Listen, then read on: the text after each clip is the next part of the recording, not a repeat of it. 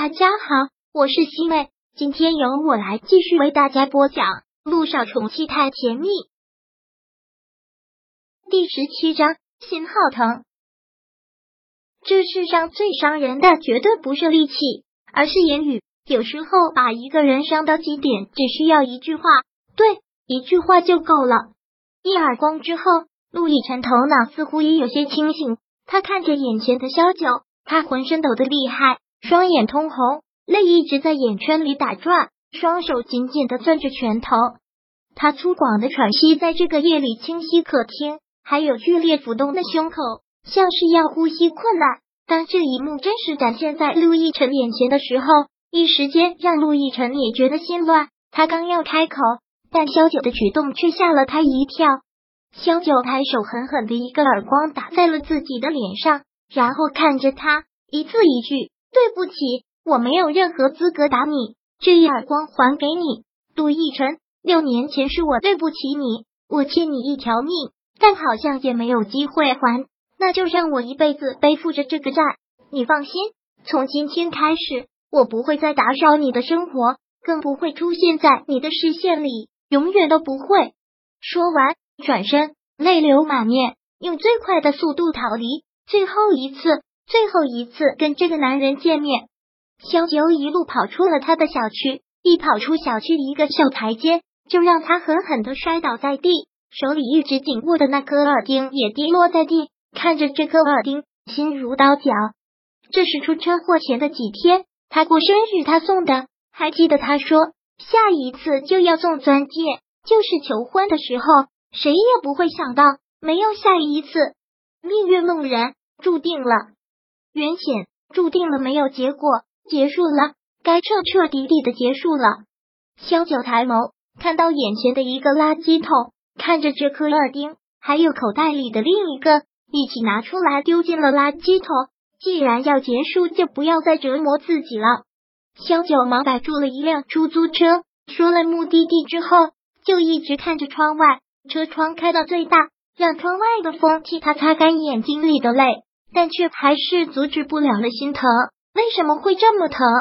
医生说他有可能全身瘫痪，有可能成为植物人，所以他跑了。顾木兰当时就是这么跟他说的。够狠，顾木兰，你真的够狠。小姐到了，出租车停在了他出租屋巷口的路边。看看外面，萧九突然心被挑起，耳根好烫，像是失去了什么，腾空荡。六年了。习惯真的是件可怕的东西。对不起，师傅，麻烦您再掉头回我刚才上车的小区。司机师傅又掉了头，到了他的小区门口，萧九连忙下了车，跑到垃圾桶前，本想拿回那对耳钉，但垃圾桶里已经干干净净了。看到这空空的垃圾桶，萧九瘫软的一下子坐在地上。这就是天意吧？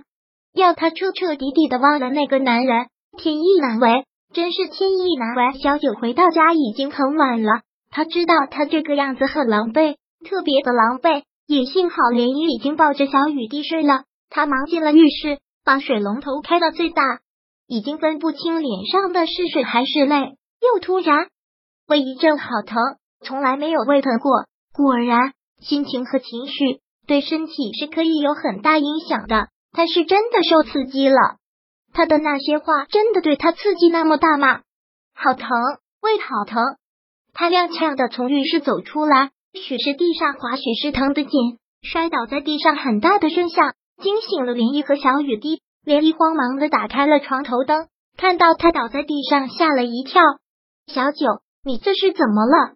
涟漪连忙下床将他扶起来，看到他满头大汗，眉头紧缩，疼痛的样子，真是笑死了。你说话啊！怎么了？这是妈咪，你怎么了？小雨滴也慌张的跑了过去。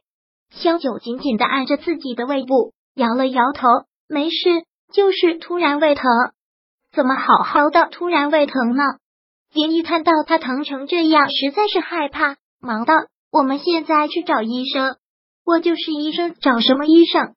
萧九被扶着坐到了床上，说道：“就是这两天可能太累。”吃饭不规律的关系，没事，别担心。突然疼成这样，能不担心吗？你以前从来不胃疼啊？妈咪，你怎么了？哪里疼？小雨滴看到萧九这个样子，也是心疼害怕的，一直哭。小雨滴不哭，只是一点小胃疼，没什么，别怕。萧九摸着他的小脑袋，让他安心。那你说需要什么药，我去给你拿药。这附近有家大药店，营业到很晚，现在应该还开着门。不用了，涟漪，生病了不能硬抗啊！你是医生，你该比我懂啊！赶紧说什么药管用。涟漪很坚持，小九爷真是疼得紧，就跟他说了几种药，涟漪就匆匆的跑出去了。涟漪出去了之后，小雨滴就一直很紧张的在一旁问。然后小手探入了他的衣服里，小九感觉一下子胃部就温暖起来。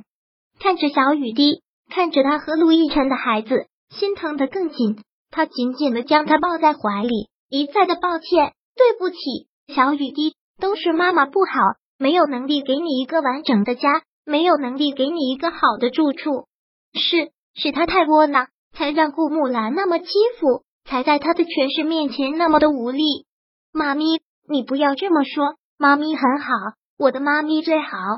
小雨滴的小手臂也努力的抱着他，小手也不断的给他擦泪。妈咪，你别哭，你哭小雨滴也想哭。肖九毛给小雨滴擦了擦泪，也给自己擦了擦泪，努力的笑着。妈咪不哭，小雨滴也不哭。